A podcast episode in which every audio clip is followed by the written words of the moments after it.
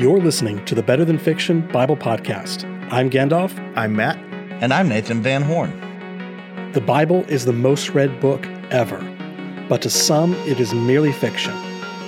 Join our conversations as we connect the dots to reveal that the story of the Bible is not only true, it's better than fiction. To learn more about the show or to contact us directly, visit us online at w w w dot better than fiction bible podcast dot com.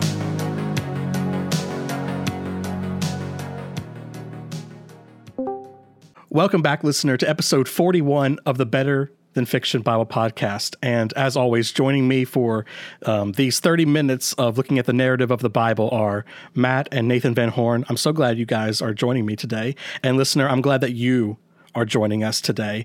And as always, I want to remind you that if you're not subscribed to the podcast, it means that you're not getting notifications when we are releasing new episodes of the podcast every Tuesday morning. So if you're on Spotify, hit like. If you're on iTunes, hit subscribe.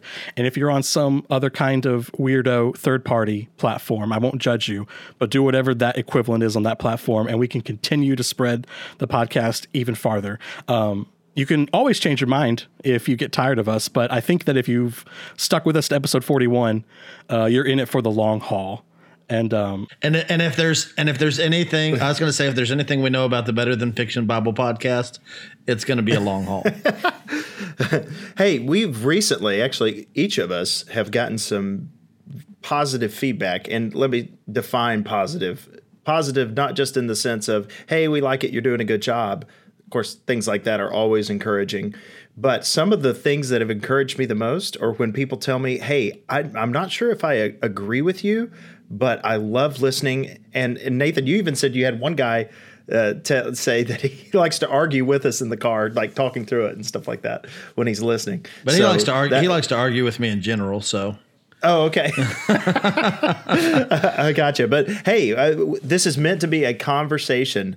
Uh, right now I'm preparing uh, a study on Romans for this fall.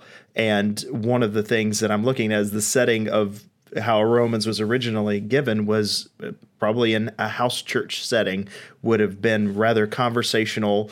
Uh, so that's what this is meant to be. It's meant to be a conversation. So Matt, thank you all is- for sticking with us for forty-one forty-one Matt, that's that's so unfortunate. This has nothing to do with the po- uh, podcast, but I contemplated teaching Romans in the spring, uh, and so now everyone's going to accuse me of ripping off your notes. Oh, you you can't steal my cool title.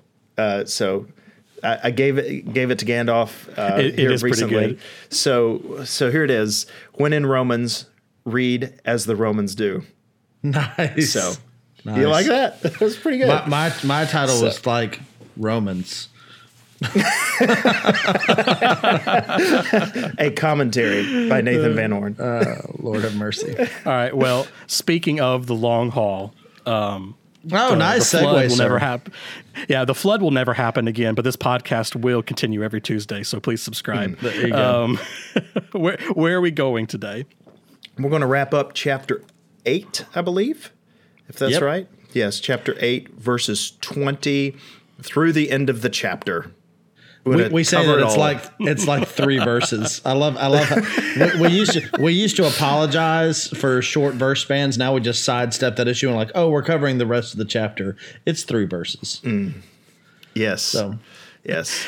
Well, you know, I, I've been looking a little bit ahead. I've been cheating in, in this book club. Um, I've and I've gotten to chapter ten, and I thought I was safe after the genealogies of reading the hard things, but in my own self-interest, after seeing chapter ten, I'm going to read today so that I can time it, yes, so that I don't have to read. I don't have to read chapter ten. That's that's cute of you. We all know who's reading chapter ten.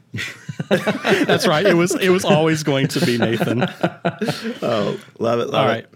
All right. Well, that being said, this is Genesis chapter eight, as always, from the E S V, uh, starting in verse twenty. Then Noah built an altar to the Lord and took some of every clean animal and some of every clean bird and offered burnt offerings on the altar. And when the Lord smelled the pleasing aroma, the Lord said in his heart, I will never again curse the ground because of man, for the intention of man's heart is evil from his youth. Neither will I ever again strike down every living creature as I have done. While the earth re- remains, seedtime, harvest, cold and heat, summer and winter, day and night shall not cease. Very good, and sir. Just just right off the bat, a couple of things jump out at me. Um, one of them probably not that important, but uh, the other one probably majorly important. I have never picked up on the fact that the offering that that Noah gave was of like every single animal ever. Yeah, like every clean animal. Every I, clean. I, I all, like I, I always pictured like in the in my children's, you know, my children's like storybook Bible my parents gave me. It's always like, you know, like one lamb or something. But this apparently yeah. was like good catch. It you was know, big. So speaking of those storybook Bibles, there was one that was rather influential in my life. It was just called the Picture Bible, and it was put together like a comic book. And I remember winning it at Children's Church when I memorized Psalm one hundred. They awarded me a, a picture Bible. Uh, we were up recently with my family because my grandfather passed away, and the that picture Bible is still at my parents' house. And I looked at it, and I saw in this picture Bible, you have Noah standing in front of a small altar offering a lamb. And there so I, I just looked at this. So when it, it's when there. It, It's funny because we're always talking about ancient Near Eastern context on this podcast, uh, when really last episode and this episode, it's taken a very Americana flavor because, like, you know, last week we talked about the ark being a convertible, uh, and now the sacrifice is not a meager lamb. It's like a neighborhood block party barbecue. I mean, this is a massive amount of meat, right? Mm. Yes. Uh, Noah was the first Baptist because this was the, you know, the initial potluck. Also, right. the, in the in the Ch- picture Bible, every, are among everybody the is birds, a white right? European. That's right. Uh, in the chicken. Picture Bible, everybody is of white European descent, even the Egyptians. There it is. so, uh, so, so, so but, long as um, so long as chickens are among the clean birds, I'm okay. Oh yeah, that's good. That's that. Thank goodness. Yes. Um, but also talking about the the context, something jumps. Another thing jumps out at me as talking about the Lord smelling the pleasing aroma. Oh, I'm so like, glad you mentioned thing. that. I'm so glad like, you mentioned that. Like it's so weird to me to think of like one. It's weird to, to like think of God like enjoying the smell of something. That's not really something that jumps out at me about God's experience of offerings, but also like that's the thing that he got out of it. Like he liked how it smells and was like, you know what, mankind, you're all right. Yeah. Well, I, and, it, I, and I, I really think there's more. Uh, there's two big dimensions to this. I'm going to let Matt cover one, um, but I'm going to beat him to the punch on the first one. Um, and I, I love that um, smelling the aroma is coming into this um, on a couple of levels. Number one, this word for aroma Um, is closely related. It has the exact same uh, consonantal progression. Uh, uh, I mean, this word for smelled uh, has the exact same uh, uh, consonant progression as the word for spirit. So it's interesting. In, in the opening chapters of Genesis, God creates things, right? He speaks them into existence. Um, but in Genesis two, it really zooms in that God does what to the things that he makes? He breathes into them the what? The breath, breath of life. life. The breath of life. Yeah. And this is that same root at work here. So now God, in other words, God creates life, breathes into it the breath of life. Following on this scene of massive death, they are giving an offering of life to God, and God is smelling it in. It, to, to me, it's it's capturing the recognition and that God sees that they recognize that life comes from him. Does that make sense? Mm. Yeah, they're returning um, back to him what God has given them. That's it. And al- uh, also that the fact that these are clean animals, that this is uh, – we're going to find out in a few minutes, or, or if we were reading along, we'd find out in a few minutes. But later in chapter nine, that the clean animals are going to be what Noah is going to be allowed to eat. These are – this is Noah's stock. This is like Abel offering some of his firstborn. Yeah, this is this is that's and, and that's a good notice how often in scripture you have a judgment scene um, followed by an offering scene. Like it's right after things happen in the garden that Cain and Abel offer sacrifice, right? Uh, it's right after the flood that Noah builds an altar, and, and it'll be right after Babel. You will hear not once and twice, I think, in Genesis twelve about Abraham built, building an altar and offering sacrifice. That that'll be that's a, there's a pattern there to pick up on. Um, but there there's another thing about this um, in terms of God smelling um, that uh, really stands out to me, and that's uh, comparing. Um, God's wrath with God's worship.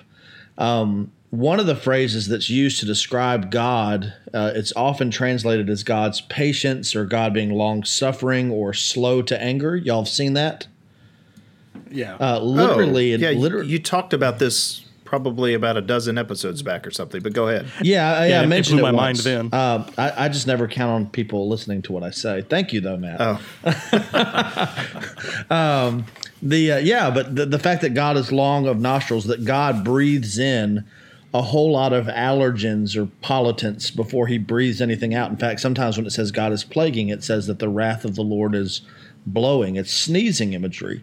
Um, mm. I, I do love the way that this is the other side of that coin. When God is offered reverential, heartfelt worship, uh, not so much just what's on the altar, but the heart of the one who's putting it there. Um It, it doesn't come to him as an allergen, something that disrupts his breathing. It, it comes to him as a fragrant aroma. Does that imagery connect? Mm. Um, yeah, I, I see the connection there, because normally when he's breathing in, long, he's being long of nostril. It's because he's being patient and putting up with the shenanigans of man, but now he's breathing in a pleasing sacrifice. So it's like a well, and th- and this it, is it's very different. This is probably a poor connection, but sometimes, like when you get frustrated, you just take that deep breath so that you don't act out of your frustration right in the moment, and and you just you know sometimes I'll do the frustrated sigh, the but. What's the opposite? Someone slaps you. You're in a you're in a desirable context. Someone slack, slaps a steak in front of you, and man, you just want to take in the smell as much as you can. And it's a deep breath, but it's a deep breath of a very different kind. And I, I just think that mm. the relationship of those two images that that might be a poor way of connecting it, but the relationship of those two images is significant to me. Ne- next time I'm asked to. to pray corporately, I'm going to say, Lord, help me to be long of nostril, and just see how that goes over. Well, something that sticks out here is how it connects to the latter part of twenty-one, too, is that neither will I ever again strike down every living creature as I've done. This is a pattern that God is going to observe an act of worship and then make a promise. Like, for instance, he does this to David. I think of the dedication of the the temple. I think also of Solomon when he acts for wis- acts, asks for wisdom. And God is so pleased that he makes a promise to Solomon, and he, he blesses Solomon. Like, there is a pattern of God pouring out his favor and making promises. It almost in response, even though I don't like using that language that God is responding to man, but for lack of a better way to say it, uh, it's almost in response to worship, God pours out his blessing and favor. So I think we're going to see this again and again. Yeah. But Matt, there's another dimension uh, that we were discussing, um, that Kidner discusses about this, uh, about. Oh, uh, the polemic. That's it. Yeah. Okay, so we've talked a lot about polemic that, for instance, last episode we talked about, remember that the people that this is being written to are living the Exodus while they are reading, or more likely hearing, because it's oral culture, um, hearing the story about Genesis. So they're sitting around at the campfire at night, and mom and dad and grandpa and grandma are telling the stories about Genesis to the children uh, while they're sitting in the wilderness living the Exodus, or while they're going, you know, forward later in the conquest, depending on, you know, how you believe Deuteronomy was compiled, or even much later than that. It's it's just beyond the beside the point. They were living the Exodus while they were reading Genesis, but they were living in an ancient context of being surrounded by peoples that have experienced the same stuff, but are explaining it through their worldview and their deities. And Babylon talks about this same flood, and it talks about it differently. And what's interesting is that the story, according to Kidner, the story of the ancient flood in the Babylonian narrative is that the reason the gods stopped the floodwaters is because the gods get hungry. And if you remember way back in the reaches of your mind to the early chapters of Genesis, when we talked about why the gods created man in the first place, according to somebody's got to grow the food. Somebody's got to grow the food and feed us. So this is casting shade on those other things here. There, there is polemic here, according to Kidner, and I think he's right on that. Hey, God is not hungry here, and God also is not demanding a sacrifice. Noah does this vo- volitionally, and, and God is pleased with it.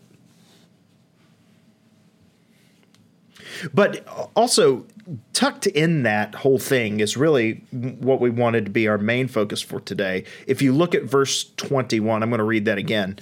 And when the Lord smelled the pleasing aroma, the Lord said in his heart, I will never again curse the ground because of man, for the intention of man's heart is evil from his youth.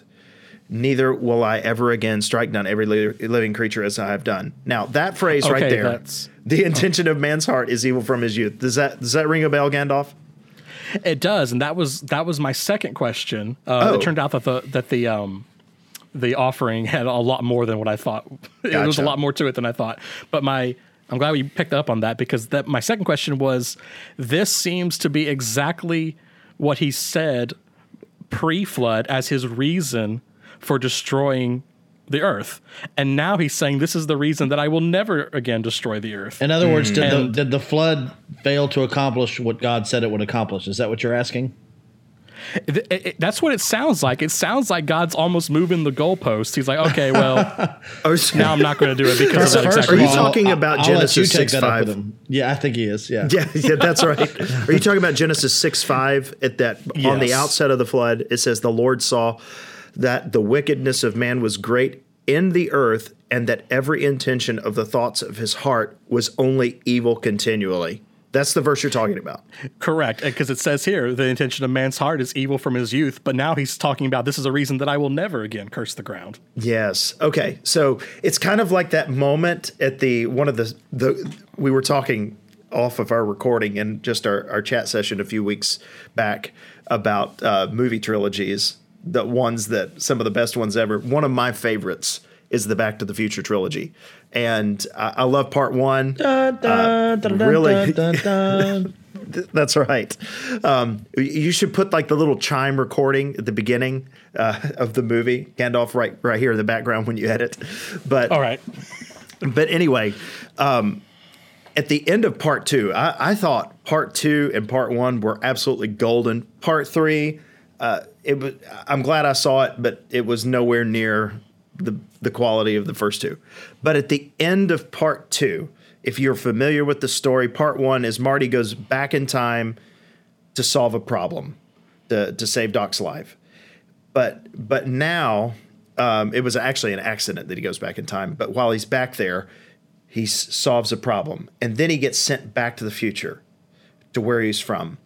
But in part two, he He goes back to solve another problem. And then at the end of that movie, he you experience the ending of the first one, where the first time Marty goes back in the future is sent back to the future.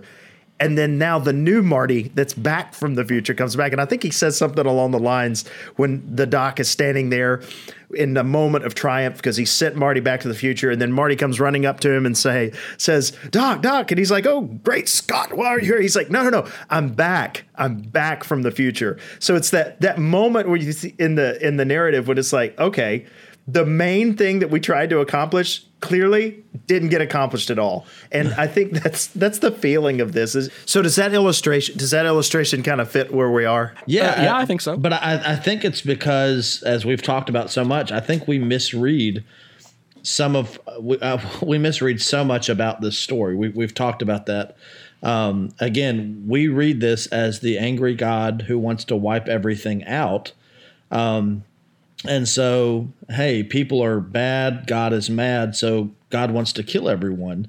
But is that the language of the story, either after it or even before it? Um, Gandalf, you said this reminds us a lot of Genesis six five, but pay attention to a couple of the differences in the language. Like what what's some language you see in Genesis six five that you don't see uh, in Genesis eight twenty-one.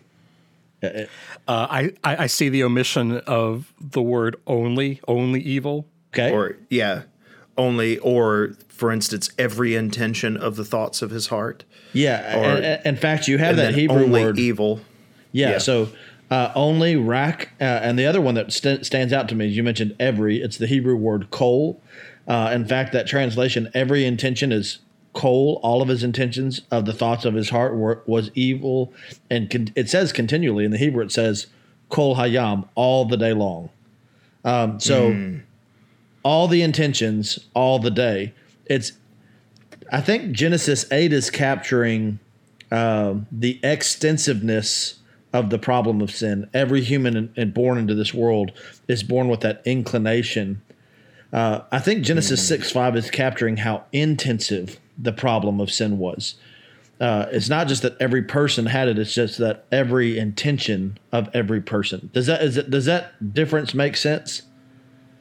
It does, and I th- also think that there's a Chekhov gun moment here, because there is going to be a theme of purging the land and allowing mm. the land to have rest, because it's been contaminated by wickedness, that is going to be carried through the Old Testament.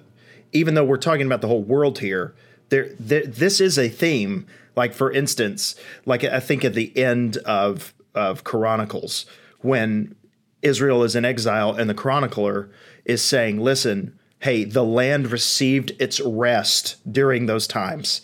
It, during the seventy-year exile, the land sat there and it sat in rest. It, it was the land was healing. The Babylonians came in like a flood and then carried the Israelites off to exile. And now the land was given its chance, given a chance to heal. I, I think that there, there, this is a theme that we're going to see, and that the purpose here was not to – Nathan, I heard you say the other day, it was addressing the saturation level of sin, not the inclination of man's heart to sin. That That mm. is something that's going to point forward to Jesus, that really here God's dealing with the extent of sinfulness on the earth. He is not yet dealing with the existence of sin on yeah, the earth. I think that's the difference. It, in order to deal with the existence of sin at this point in the story, and, and now I'm looking through New Testament glasses here, but if God is going to deal with the existence of sin, he needs to kill Noah and all of his family. And I, and I think, not to punt ahead too much to next week's episode, I think this is why the covenant concept will be so, so big in Scripture. Again, we've so far we've seen covenant one time in Genesis six. It's the first time it occurs in Scripture explicitly. When you get to Genesis nine, it occurs seven times in one chapter, and that chapter is right on the other side of this story. Um, and hey, so another thing that the Old Testament does, and I, I'm no Hebrew scholar, but you can see this even in the English Bible, is that when you see repeated phrases, those are there for a reason to take you back somewhere. Like, That's for right. instance, I, these things are worded in this way so that you think about Genesis six five, so that you think about, oh, well, how are these things different? And then therefore, when you see the differences between Genesis six five and Genesis eight twenty-one, you have a better understanding of what the flood was set out to do. It was not set out to fix the problem of sin. It was rather uh, set up to purge fix sin- the extent, purge yeah. sinfulness in order that God's promise of redemption might be carried forward.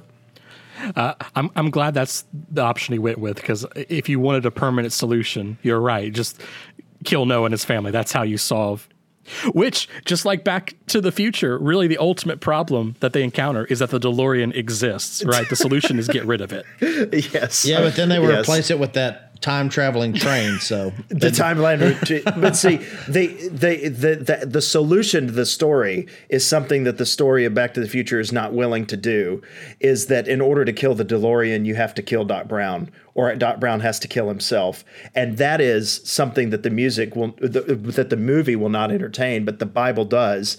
It is the the creator of all of these things is the one who lays down his life in, in sacrificial thing. In well, and, sacrificial and, and again, Christ. Uh, exactly to that point, l- let's read Genesis six and uh, and Genesis eight in light of Genesis three. If if God's solution was wiping out the created order, the Bible could be a lot shorter, right? Right. Uh, he could he could have wiped everything out at Genesis three, but God in his great God is always just in his judgments. Uh, and and mm. you see God's judgments in Scripture, uh, and that. Uh, but God, so, God finds this graceful window that not only resolves the scenario, but it also moves the story forward. Ultimately, to, like you said, God laying down His life for a sinful, rebellious creation. So the first three years of my college experience uh, at Mississippi College, I was an art major, graphic design, but overwhelmingly took classical art studies. Um, painting, drawing, um, all, all basic design, uh, other art classes. Absolutely loved that time and season of my life and still love art to this day. So my whole concept and understanding of art when I went to art school, so to speak, was I could only grasp realistic art. If the art did not look like something that I could recognize, I, I just didn't think it was art. I had no appreciation for abstract art at all. I just thought it was just mess thrown on a paper. And however, when I began taking design and realizing, oh, there is an even there is an order to the abstract, and I have such a greater appreciation to abstract art today, uh, now that I've taken these design classes, than I did way back when, when all I could imagine as art is something that just looked like a photograph. And I feel like when we look at the story and God's story and this story and Noah and stuff like that, sometimes we just see an abstract mess of what in the world is going on. But the deeper you dive into understanding art, to understanding, the more that you take in, you begin to see patterns, and it's becoming something rather special and beautiful. And what looks like a mess can become a masterpiece. There's a reason that abstract art sells for tens and tens of thousands of dollars, some more than that. Cue so, the Back to the Future theme song. I'm kidding. That's right. Uh, Matt, but anyway. Matt, this is such – that's a beautiful point. This is such an unserious note for us to end on. But I, like I think of our respective journeys, and while you were taking all of your art classes – Um, I, I, I was immersing myself in languages, you know, taking Greek, Hebrew, German, French, stuff like this at M C. And so like, I, I think of like the practical outworking of those skill sets now. And like, you do all these wonderful drawings and, and paintings and things like that for people. And like the only practical outlet for me is like at a fall festival, I set up a scribe's booth and I write people's name in another language. I think it uh, says right, well, something Nathan, that you can be the guy on the podcast that we can say, Nathan, what does this mean? And then you can tell us in like ten different languages. That's not true. Well, it's it's funny. Earlier, Matt was saying, well, I'm no Hebrew scholar. And I was thinking, man, where are we going to find one of those? Uh, well, we do have one. No, my, yeah, my say, dad's or the Hebrew Or at least scholar. The son of one. What's it? Well, what is it uh, Amos Nathan, says? Lo navi ani, velo ben navi ani, not a prophet of mine, nor the son of a prophet. That's funny. Well, well, uh, to, we'll end on we'll end on this uh, illustration. Nathan, you talked about how it, you know if God was just if his if his goal was just get rid of sin as quickly as possible, the Bible would be really short. And it reminds me of the video game Call of Duty four Modern Warfare mm, because been a while. the twi- the twist in that game is that like the main army commander that you take orders from turns out to be a bad guy, and he's at the very beginning of the game watching you train as you learn how to play the game. And there's an Easter egg where you can just turn around the moment you gain control of your character and shoot him, and the credits will just roll. I did because not if you know already that. know, yeah. So in the remaster, so yeah, that God could have just could have just done that. It would have been super short. So to close this, uh, in, in short, while Matt was studying Uh, art and I was studying language, Gandalf was having a ton more fun playing video games. yeah, I was, I was playing Call of Duty. And just like Call of Duty, we will be back next week with another sequel to this podcast, sequel, and we will never stop. Yes. There it is. Yeah. Call of so, Duty, uh, uh, uh, pre-Diluvian warfare. now well, it's so, post-Diluvian uh, warfare. Uh, thank, thank you for listening, um, and we will be back next week. You guys have a great one. See you later. Shalom. All right. I think that'll work.